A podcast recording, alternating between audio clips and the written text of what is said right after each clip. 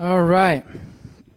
Good morning, everyone. Grateful to have you here with me, with us this morning, as we gather together to work through the book of John. This book that we see behind me was written that you may believe, that you may believe the claims of Christ. So far, we've been working through, I believe it's the longest uh, book or chapter in the book, chapter 6, the Bread of Life Discourse. And we're actually going to finish this um, discourse, this chapter today, just in time for Palm Sunday next Sunday, and then Easter the following Sunday. Today, we're going to get into some really weird stuff. Jesus is going to say some things that's going to challenge you. It certainly challenged the people that were there at the time. But what we're going to take a look at is Christ's words and how words, the same words, can have a different impact on people. And I'm sure you've been in a scenario where you've said one thing and you meant something else, but someone took it as, as something else. Um, recently, I was on the news for Rob's um, business. Jesse's laughing because she knows. I was on the news for Rob's business at Sync, and they interviewed me, and uh, they asked me about how it's been with with COVID. You know, having my own little space, getting out of an office space, having my own space. And at the very end of the of the clip, there, I said, um, "We've seen a lot of people coming in here with COVID." That's what I said. We've seen a lot of people coming into this place with COVID. And what I meant is that because COVID has happened and people are losing their, their place to work and they're not going to work at home, they've been coming in here. What it sounded like is that people were coming in here with the disease to spread it to the rest of the town and the community. But that is not what I meant, right? Our words can be taken in ways we don't uh, even intend. And it's you should check out the, the news clip. It's literally the last line I say, and then it cuts to different. It sort of echoes in your head. What people with COVID are coming in here? Today we're going to see Jesus use words, and we're going to see we're going to learn three things about Christ's words. Uh, to to some, Christ's words are hard words. They're difficult words. To other people, the words of Jesus are foolish and veiled, mysterious. They don't make sense. And then finally, we're going to see for those who believe these hard veiled words to them are the words of eternal life. The same words have a different effect depending on who is listening. So let's read John chapter 6, verse 48. We're going to go all the way to 71. We got a fairly big chunk to work through, and then we're going to jump in. This is what it says, starting in verse uh, 48. If you just to catch you up to speed, this last week Jesus said, "Only those who come to me can can take the bread of life will have eternal life, and only those who are given by the Father to the Son will have eternal life." And he's coming off of that that idea, starting verse 48. Jesus says, "I am the bread of life. Your fathers ate the manna in the wilderness, and they died." This is the bread that comes down from heaven, so that one may eat of it and not die. I am the living bread that came down from heaven. If anyone eats of this bread, he will live forever, and the bread that I will give him for the life of the world is my flesh. The Jews then disputed among themselves, saying, How can this man give us his flesh to eat? That's kind of weird. Jesus said to them, Truly, truly, I say to you, Unless you eat the flesh of the Son of Man and drink his blood, you have no life in you. Whoever feeds on my flesh and drinks my blood has eternal life, and I will raise him up on the last day. For my flesh is true food, and my blood is true drink. Whoever feeds on my flesh and drinks my blood abides in me, and I in him. As the Father sent me, and I live because of the Father so whoever feeds on me, he also will live because of me. This is the bread that comes down from heaven, not like the bread the fathers ate and died. Whoever feeds on this bread will live forever. Jesus said these things in the synagogue as he taught at Capernaum. Okay, kind of weird. When many of his disciples heard it, they said, This is a hard saying. Who can listen to it? But Jesus, knowing in himself that his disciples were grumbling about this, said to them, Do you take offense to this? Then what if you were to see the Son of Man ascending to where he was before?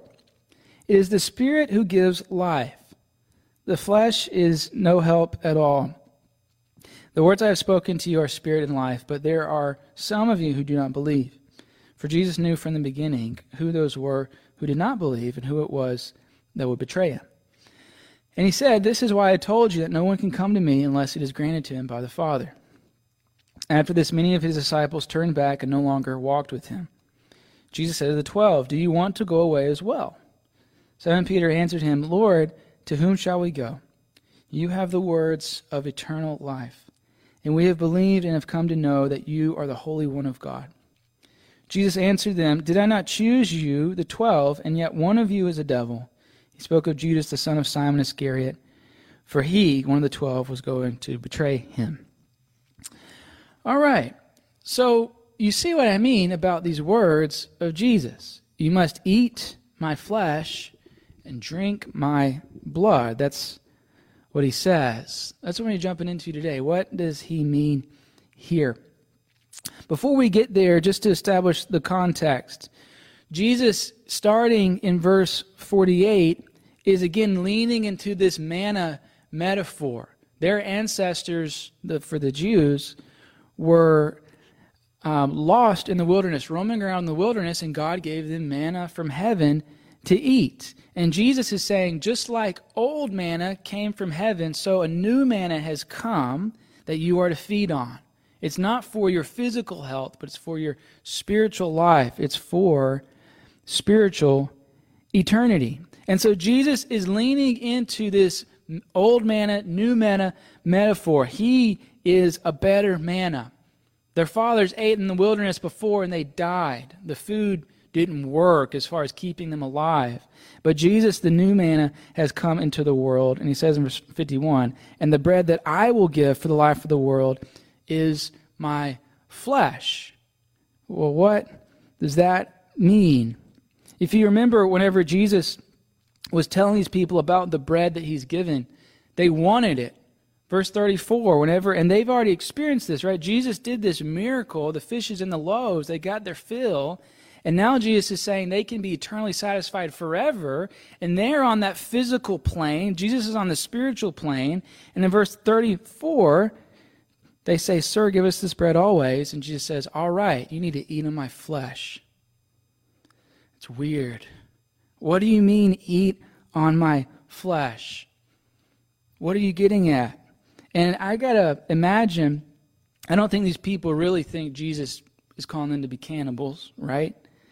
But I got to imagine that whenever Jesus says to them, You need to eat my flesh, the bread that's come down from heaven is my flesh, you need to eat it that they're thinking, maybe I heard him wrong. Maybe, maybe, maybe I, I don't even know how you would try to, you know, um, think that through. You know, maybe I heard him wrong. But no, you didn't hear him wrong. Because after Jesus says, You need to eat of my, eat of my flesh, and they start grumbling, then Jesus doubles down. And he says, Do not grumble amongst yourself. No one can come to me unless the Father who sent me. Oh, sorry, I'm, I'm off there. Uh, he says to them in verse 52 He says, Truly, truly, I say to you, unless you eat the flesh of the Son of Man and drink his blood, you have no life in you. He doubles down on what he's saying. In fact, not only do you have to eat my flesh, you also have to drink my blood. And he repeats this strange phrase six times. The, the next few verses here, 52 through 58, he just says the same thing over again Eat my flesh, drink my blood. Eat my flesh, drink my blood. What is he talking about here? Does Jesus really want us to eat him? What is the point that he is getting at? And that brings us to our first point of the message today. The words of Jesus are hard words. Not all the words of Jesus are hard words, but some of the words of Jesus are hard words. And he often speaks these words in such a way as not to qualify them, but to put people in a situation where they're either going to lean in to the words or be repelled by the words. So these people hear Jesus talking about eating him, and they say in verse 60, when many of his disciples heard it, they said, This is a hard saying. Who can listen to it? But Jesus, knowing in himself that his disciples were grumbling about this, said to them, Do you take offense at this? Let's first clear the air. What does Jesus mean? Whenever Jesus says, Eat my flesh, drink my blood, what does he actually mean? Well, this is what he means. He wants us to believe in the crucifixion. He wants us to believe in the cross. He's pointing us to the cross. That's where his flesh was pierced for us, and that's where his blood was shed for us. He does not mean, obviously, that we need to eat him. We could not eat him, and if you think about the whole world, not enough flesh and blood to go around, right? If we're like thinking about it literally, not enough flesh and blood. I know it's disgusting, but we're just you get what I'm saying? I don't think they thought that they that he wanted them to eat him either. I think they were just super confused about what was going on. But what Jesus is doing is he's pointing them to the cross. My body and my blood is going to be shed for you, beaten and bloodied for you. And whenever you see that, you need to eat it and drink it. You need to believe in it. And so that's what we do. That's what we do as followers of Christ. We believe in the crucifixion. We believe that the blood of Christ covers us. And in fact, we do eat of the body and blood of Jesus. It's called communion, right? It's called this thing that we've started back doing. Okay? We're eating the body and the blood of Christ. And I know it sounds kind of weird to, to say it this way, but that's a very intimate thing, right? Whenever we talk about eating, it's like we're taking it in as our own. We are partaking in the body and the blood of Jesus. It, it's, it's a belief, yes, but it's a, a part of us. If you think about it in, in that way, this is what it says uh, 1 Corinthians 11, verse 26. This is sort of the, the wording that we get, that Paul gives us, um, that he heard from Christ. This is what it says, 11, verse 26. Uh, well, I, I'll just start in verse 24. Jesus said, This is my body, which is for you. Do this in remembrance of me. And so they ate. Verse 25. This is the cup of the new covenant in my blood. Do this as often as you drink it in remembrance of me. And they take. And then verse 26. For as often as you eat this bread and drink this cup, you proclaim the Lord's death until he comes. And so, whenever we are eating the bread of Jesus, the bread of, of the communion, we are saying, Jesus, I believe that you have offered your body on the cross for my sins. And whenever we drink the juice, we're saying, Jesus, I believe that and entrusting in the blood that you shed on the cross to atone and cover for my sins. So communion is not just a time. Whenever I was little, I was like, yes, we get to eat during church, right? That's not it. And in fact, I mean, that's hardly a meal at all, right? Anyways, you'd have to eat like the whole thing, the whole box, and still you wouldn't be full. But that's not what it is. It's a symbol that we so associate and believe in the cross that we are partaking it, we are appropriating it into ourselves. And there's a lot of history of this. Um, I believe the Catholic Church believes it actually turns into, it's called transubstantiation, it actually turns into the blood and the body of Christ. I don't think that's the case. I don't believe that's the case. Um, Lutherans have a, have a different view of communion that the body and the blood it turns into it, but not literally. It's sort of around it. It's hard to explain. We take it symbolically, but it's a it's a close association. This is, and if you think about it, beyond that, that should have been our body and blood, right?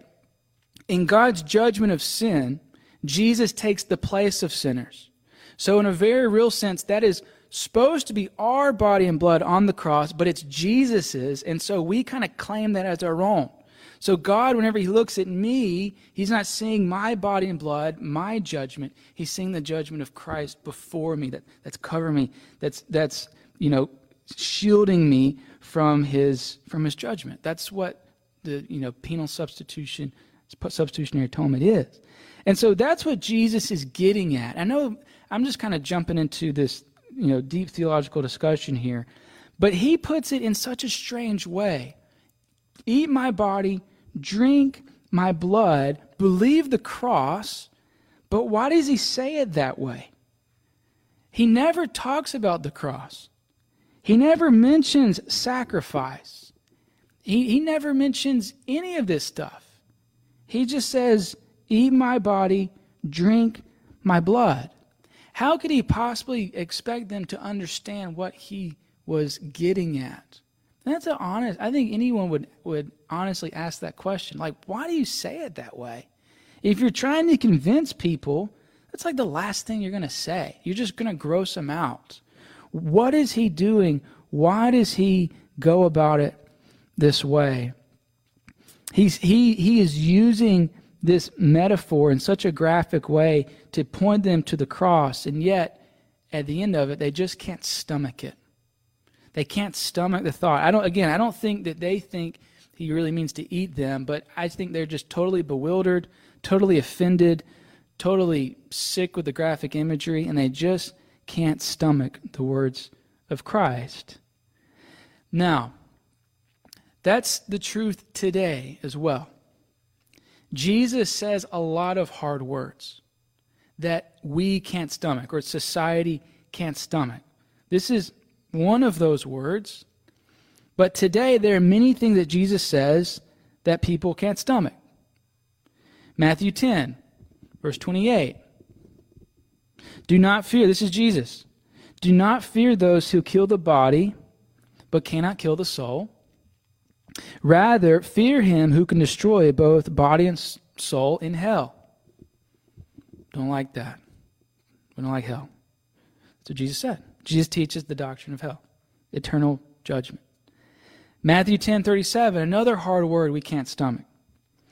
Whoever loves, this is just a few verses later, whoever loves father and mother more than me is not worthy of me. And whoever loves son or daughter more than me is not worthy of me. Jesus is saying, if you're going to follow me, if you're going to believe in me, I have to be your top priority. You can't love your spouse more than me. You can't love your kids more than me. I say, God, I really love Ellie. Like, I love her a lot. I really love Levi. I really love Abram. I really love my wife. Like, I got to love you more than them? And if I don't, I'm not worthy of you? That's kind of tough. Matthew 8 22. This is Jesus talking to a man whose father was about to die or had already died. Jesus says to the man whose father just died, Follow me and leave the dead to bury their own dead. That's just insensitive, right? The guy's, the guy's dad just died. And you're saying, you know, you can't go to the funeral. You got to follow me. Let the dead bury their own. Wow, Jesus, that, that kind of hits hard. It doesn't feel right. Jesus says a lot of things, if we're honest, if we get past sort of the, the cliche Instagram Bible quotes, that are hard. They're hard words. There's a lot of hard words in the Bible. And that there's meaning behind everything we've just looked at and what we're with in John 6 here. There's meaning there. We're not going to get into it. You can ask me about it after, after class, after the service if you want to. But the point is this, and this is why I think Jesus says, says it this way. When you hear this hard word, will you stop your ears, close your eyes, and say, I'm done? No, thank you. I'm not interested in this Jesus guy. I thought he was supposed to be about kindness, love, peace, all that good stuff. He's telling a guy who's who's in, you know, total bereavement to leave his dad and not even go to the funeral, right? That doesn't make any sense to me, okay? Whenever you hear these words, are you going to react in that way and sort of fall away? Or are you going to lean in and say, okay, this is tough, but what does it mean? What's going on here? How do I process this? The temptation of our hearts is to be pushed away by the hard words of Christ. That's the temptation. And it's not because the words are hard. The words have to be hard to pierce our hard hearts.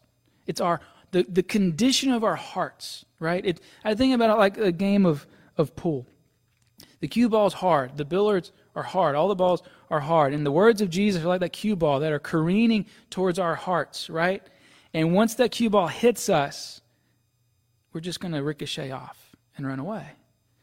We're going to ricochet off of that and run away. We're pushed away by these words. And so, what people can do, because they don't want to push people away, they want to soften the words. Okay, maybe not a cue ball, Christ's words symbolically, maybe a tennis ball, right? Maybe one of those sponge balls that you play with in a pool that you fill up with water and throw, right? That won't nearly hurt as much whenever it comes against our hearts. We try to soften the words. So, whenever Scripture talks about these really hard things like God's judgment and our sin and, and the graphic representation of Jesus' crucifixion, we just want to mute those colors so they don't stand out. We want to soften those hard edges. And what I'm saying is we can't do that. We don't dare do that because soft words are not going to penetrate a hard heart, they're going to bounce off. Soft words are not going to get down deep to where it needs to get to to change our souls. It's not going to work. They have to be hard. Why do you think it's so graphic Jesus died? Because our sin is so terrible. That's why. Our sin, uh, why do you think in the Old Testament they had to shed all this blood? All these lambs, all these goats, because their sin, their offense to God was so great. This is a graphic representation of what it looks like for sinful people to be in a relationship with a holy God, how God has to deal with that sin, ultimately expressed with Jesus on the cross. That should cut to our hearts and should show us at what great length God has gone to to reconcile us to himself. I think about the apostle Peter in the book of Acts chapter 2. He has he's preaching at Pentecost. This is the first sermon of the church. The church has just started. And he is preaching a message, the first gospel Christ message. And he has some very hard words. This is what he says in Acts chapter 2, verse 22 for the people there. It says this Men of Israel, hear these words Jesus of Nazareth, a man attested to you by God with mighty works and wonders and signs that God did through him in your midst, so as, your, as you yourselves know. Uh, verse 23 this Jesus, delivered up according to the definite plan and foreknowledge of God, you crucified and killed by the hands of lawless men.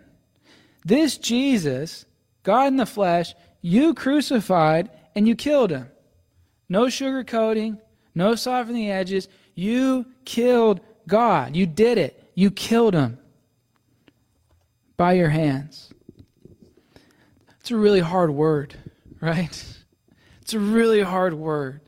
And whenever you extrapolate that out in the whole theological scheme that Jesus died for our sins, and you think, okay, I've got a part in that. That Jesus died for my sins in my place. You crucified and killed by the hands of lawless men. What is their response to this hard word? Verse 37 Now, when they heard this, they were cut to the heart other places says they were pierced to their hearts and said to Peter and the rest of the apostles, Brothers, what shall we do to be saved? What shall we do to be saved? The hard words worked. They pierced the hard heart. Now, Jesus has a lot of soft words, a lot of soft words, beautifully soft words. Come to me, all who weary and are heavy laden. Take your yoke upon me, learn from me, find rest for your soul, right? Beautifully soft words. But we can't leave out the hard words because that's where the work really happens. C.S. Lewis wrote a book called The Problem of Pain, and he talks about the hard words of God being like a sculptor with a block of granite, right? And every single word that comes against the granite chips it off, but he's making it into something beautiful whenever he's said and done. And that's why we have to lean in to the hard words, because that's where God is going to do the work. Whenever these people heard these hard words, and yes, confusing as well, they were repelled by it. They didn't lean into it. They were turned off and turned away because they weren't getting from Jesus what they thought that they should be getting. He wasn't giving them what they wanted. And so they turned away. And we're going to see that here in a little bit. So, what we see is to some, the words of Jesus are very, very difficult. They're very, very hard. What we're going to see next is that these words weren't only hard, they were also veiled. They're also mysterious. And because of that, also foolish. Starting in verse 61, the second half, going to verse 64 says this Jesus talking about the grumbling. Do you take offense at this, at these words that I've said? Then what if you were to see the Son of Man ascending to where he was before? It is the Spirit who gives life, the flesh is no help at all. The words that, that I have spoken to you are spirit and life, but there are some of you who do not believe. Jesus has mentioned that he is the bread that has come down from heaven. He has descended from heaven, come down to earth. In this part, he's referencing his ascension. He's saying, Look, if you don't believe I've descended, you're not going to believe if I were to go back, if I were to ascend back to heaven. And here, again, veiled, but here, he's talking about one, firstly, his, his ascension, right? He goes back to heaven with God. But he's also here talking about the cross as well, right? Whenever Jesus was crucified, he ascended to the cross. And whenever we think about ascension in the Bible or being lifted up, we think about exaltation. That Jesus was lifted up above all of his enemies, above all people. And it's a moment of utter irony that a moment of shame and humiliation and nakedness and death and destruction for Jesus, which is not a moment of glory, God turns into a moment of glory. Because it is in that moment that Christ dies that he defeats death, right? It is in that moment that he dies at the hands of sinful men that he defeats sin. It's in that moment that it seems like Satan won, right? That Satan is actually defeated. And so he's lifted up in humiliation to the world, but to God, he's lifted up in glory. And Jesus saying, even if this were to happen, you're still not going to believe. You're not going to believe the cross. You're not going to believe if I were to sin before your very eyes and go back to the right hand of the throne of God. You're not going to believe the first nor the second ascension. And you're not going to believe for this reason because you're approaching God by means of the flesh. He says it again, verse 63. It is the Spirit who gives life. The flesh is no help at all. The words I have spoken to you are spirit and life. The flesh is no help at all. Jesus here, and this is such an important, this is such a backwards thinking from how we naturally approach God. We are utterly incapable of coming to God by means of our own wills, by means of our own intellects, our own emotions. We can't just figure God out by means of our own works, by means of our own actions. We can't ascend the hill. God's the top. We can't get there on our own. Jesus says, the flesh is no help at all. These words I'm telling you that feel weird, and you're just trying to parse them out and think, you know, how does this work? You're not going to get there just purely by your mind. You need the Spirit of God to open up your eyes to these things. This entire time, these people have sought to understand and relate to Jesus purely by means of the physical world, by the flesh. They want to use him to get earthly food.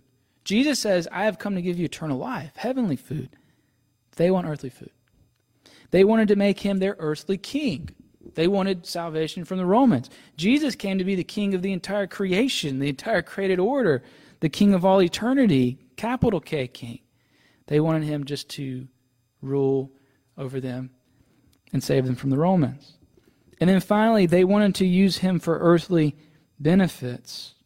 But Jesus came to secure for them a heavenly destiny, eternal glory. Christ came to give them all these things, but they just weren't speaking the same language. They weren't on the same wavelength. And what we see is that the words of Jesus were veiled. They just couldn't understand them. They couldn't wrap their head around this man. And they couldn't understand it because they didn't have the Spirit of God to lift the veil. This is what it says, this is what Paul says in 1 Corinthians 2:14. And this is very very important as far as us interacting with this world. The natural person does not accept the things of the Spirit of God, for they are folly to him. And he is not able to understand them because they are spiritually discerned. This is the perfect example of that. Jesus says, Eat my flesh, drink my blood. They don't understand it, and they think he's crazy. Again, the natural person does not accept the things of the Spirit of God. They are folly to him. He is not able to understand them because they are spiritually discerned. This is known as the doctrine of illumination. The doctrine of illumination. And what this means is that God has to open up our minds and our hearts to believe and to understand His Word. Apart from God doing it, it's just kind of words on a page. We can memorize Scripture all we want to, but for it to get from here down to here, it has to be a spiritual awakening. God has to do it. That's why I pray. I mean, before we, you know, we just gathered at 9:30, we always pray. I'm always praying, God, you got to come and do this. Because we can I could spend 30 hours on my sermon, 40 hours during the week. We could have all the things in the world. If God does not come and work within those things, it's not going to happen. If he doesn't come and open up your, your ears to hear these things in your heart, it's not going to happen. That could be Billy Graham. It doesn't matter. God has to do it. These are spiritually discerned things. That doesn't mean we're robots. We're called to commune with God, but we're communing with Him, believing He's going to meet us there. These are spiritually discerned. The natural man does not accept these things. Let me give, let me give you an example. And this has to do with salvation, eternal life. If you talk to most people and you ask them, How does someone get into heaven? How are we going to get there? I think most people believe in heaven and hell. Most people believe they're probably going to go to heaven. I've never met anyone that says they're going to hell, right? Everyone's going to heaven. Okay, the question how are you going to get there? The natural man would say, You get out what you put in. To use biblical language, you reap what you sow. Okay? So if I'm going to get to heaven, I'm going to get there by doing good works, by being a good person, by my good works outweighing my bad works. And so whenever I get to God and the scale is like this my favor, God says, All right, you're 51% good, 49% bad. You make the cut. Jump on in to heaven. Some people call it karma. Although I'm not really sure if that's true to, you know, what Hindus believe, but some people call it karma. You get what you get based on what you do. If I'm a bad person, then I'll go to hell. And there's only like two people in hell Hitler and some other bad guy. All right? That's the natural view. That's what most people sort of assume. This is the exact opposite of what the Bible says. The Bible says, For by grace you have been saved, through faith. It is not your own doing, it is a gift of God. It is a gift of God, not a result of works, so that no one may boast. The natural man does not think that way that salvation is purely a gift from God. No works on my part. I am totally incapable of making my way to heaven by my own power, by my own strength. It is a gift from God. And God does it specifically so that we can't boast in our works. That's the crazy thing about it. God, the way God, that's what it says. For by grace you've been saved through faith. It's not your own doing.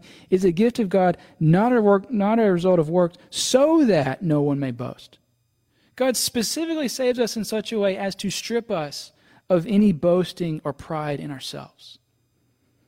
That is not naturally discerned. That is a spiritual thing. God has to convince you by a spirit. No one's just going to think that naturally. God has to show you that. The Bible says it is not by works of the flesh. Isaiah 64, verse 6. All our righteous deeds are like a polluted garment before Lord, the Lord, filthy rags. I don't know if you've ever tried cleaning up a mess with a filthy rag. You just make it worse. Whenever I was in um, high school, they had always those those cheap, um, you know, paper rolls, and you'd spill your milk, and you get the paper, you know, the cheap paper. You try to clean up the mess, and all you do is spreading it around because it's not soaking up the chocolate milk, right? and then you you have more chocolate milk on the table than you started with somehow, right? That's what it's like with our filthy, with our righteous deeds. It's a filthy rag trying to clean up a filthy mess. You just spread it around. That's what Scripture says. We're not making our situation better. So if I bring this message to someone of what the Bible actually says, how you get to heaven, totally free, you can't do anything, you're far worse off than you even realize, they're going to think I'm crazy. They're going to think I'm foolish. If, if, if they're not discerning it with the Spirit of God, if they're discerning with their natural mind, they're going to think I'm foolish. And that's exactly what it says in 1 Corinthians chapter 2. The natural person does not accept the things of the Spirit of God, for they are folly to him. If you read earlier in the chapter, God calls, God says that he was pleased to preach the gospel through the, the folly of preaching, to use the church to spread his message through the folly of preaching, the folly of the cross, because it just doesn't make sense. And what I'm saying is that Jesus here is showing us that same paradigm. The crazy thing about this doctrine of illumination and these veiled words is you can be in church your entire life. You can memorize scripture and still be totally oblivious and totally blind to who God is. Only God can reveal these things to us. Only He can reveal to us the depth of our sin, and then connected to that, reveal the greater depths of His love, the greater depths of His grace, the greater depths of His mercy. Only He can open up our minds to see and to love and to follow Christ. These are hard words, these are big things. They're not easy things, they are veiled things to some. These people, they heard these words, these veiled words, these strange words, these hard words that Jesus did not qualify, that Jesus did not soften. He just spoke to them. And what was the result? It says this in verse 66. After this, many of his disciples turned away. They turned back and no longer walked with him. They left him. They left him. They didn't like what he was saying, so they left him. I think that this is such an important example from Christ to put the message out there and, and be as winsome as we can be and loving as we can be and, and all that but not pull back any punches if the if the word punches. Not do anything other than what God has called us to do and let what happens happens. We're not the one who saves folks. We are the ones who speak the word and we depend on God to make the hard words work and make the veiled words make sense. Now, we want to be culturally contextual. We want to speak in ways that are intelligible. But we need to trust that God's going to do the work in folks. For this crowd here, they heard the words and they didn't like it and they left. And if you think about Jesus' ministry beyond this for the three years, Jesus was alone whenever he was tried by the Jews. He was alone. By the end of his three years, after many miracles and healings, speaking the very, very word of God, his church was about 100 people. The Son of God, the, the crowd that he gathered was a 100 people. Okay? A 100 people. And it was this 100 people that God used to start the age of the church. Today, we have many large churches, we have many large gatherings, but with this large gathering, we can see, and I've seen, whenever the hard words come, a lot of those people leave because they're not their words. They're not the words that they want. And so they walk away. And they walk away because they don't believe, at the end of the day, that Jesus has the words of eternal life. And that leads us to our last point. For some, the words are hard. For some, the words are veiled. But for others, the words are the words of eternal life. This is what it says. After these disciples leave, Jesus said to the twelve, Do you want to go away as well? And this is like one of the few times that Simon Peter gets it right. Simon Peter answered him, Lord, to whom shall we go? You have the words of eternal life. And we have believed and have come to know that you are the Holy One of God. This is incredible. Peter heard the same words. He saw the same miracle. He experienced the same thing as these guys. He was there. The hard words, the veiled words, were to him eternal life words. Nothing was different, it was all the same. But he heard the words of eternal life. Why were they words of eternal life to him? and not to the other folks? What was the difference? I think this is the difference. It says here again You have the words of eternal life, and we have believed and have come to know that you are the Holy One of God. He believed the source of the words. He believed that Christ was the Holy One of God. He believed that Jesus was the Savior, and so he believed the words. The people here did not believe that. They did not believe the source. So they did not believe the words. And so they went away. They went their own way. And so, as is always the case, as we meditate on God's word together this morning, it always comes back to this. As, as I'm preaching through John, it always comes back to this. Who is this man? And will you believe his words or not. If he is the Savior of the world, then you gotta believe the words. You gotta hold on to the words. You gotta fight and wrestle with the words, but then you have to accept the words. If he's not, if he's some madman, then you'll go away. What are these words to you? Are they hard words? Are they veiled words? Are they foolish words? Do they come at you and do you ricochet off these words like a game of pool? Or do they penetrate your heart? Are they starting to make sense in ways that you never realized before? Are you leaning into these words? Do they taste to you like the words of eternal life? Let's pray. Dear Lord, we come to you this morning, spending time in your word looking at these hard words, these confusing words, these veiled words. Lord, to me, these are the words of eternal life. And I know that it is by your pure grace and love and mercy that you have made them make sense to me. That is a gift. I haven't done anything to make them make sense. You have come and you have done that. And so I'm praying that same reality for those of us here and those of us joining online. As we come to these hard words, as we come to these strange words, as we come to these seemingly foolish words, that you, in your spirit, by your spirit, in us, make them make sense. These are spiritually discerned, spiritually heard, spiritually believed. We need you to do that, Lord. I want to pray, Lord, for the hard words. These are good words, Lord. We thank you for the soft words, Lord, and, and we lean on those soft words, Lord.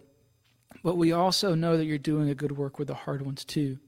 And so, wherever the hard ones come to us, let them do their work on our hearts. Whenever the hard ones come to us, Lord, do the work that you are requiring them to do, that you have sent them down to do. That's what you say. Your word does not return to you void and empty, but accomplishes the purpose for which you have sent it, Lord. Accomplish the purpose in us, in your church. Make it so as we respond in faith and lean into these words, Lord. Let the hard words do their work. For the veiled words, the things that don't make sense, the things we're struggling with, Lord, help us. Open up our minds and our hearts to receive and to understand in such a way that we are walking in the truth of those words. Because your words are to us words of eternal life. And so, for those that do not believe, Lord, we pray that they would taste and see that you are good. These same words, Lord, that they would believe that Jesus is the Holy One of God.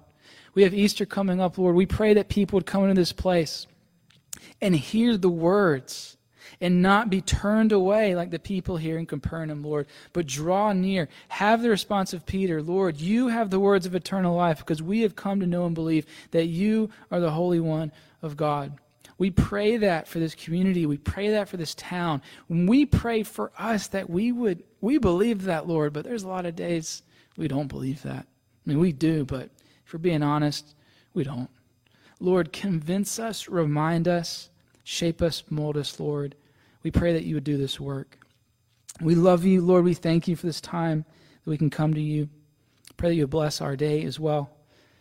We uh, pray these things in the name of Christ. Amen.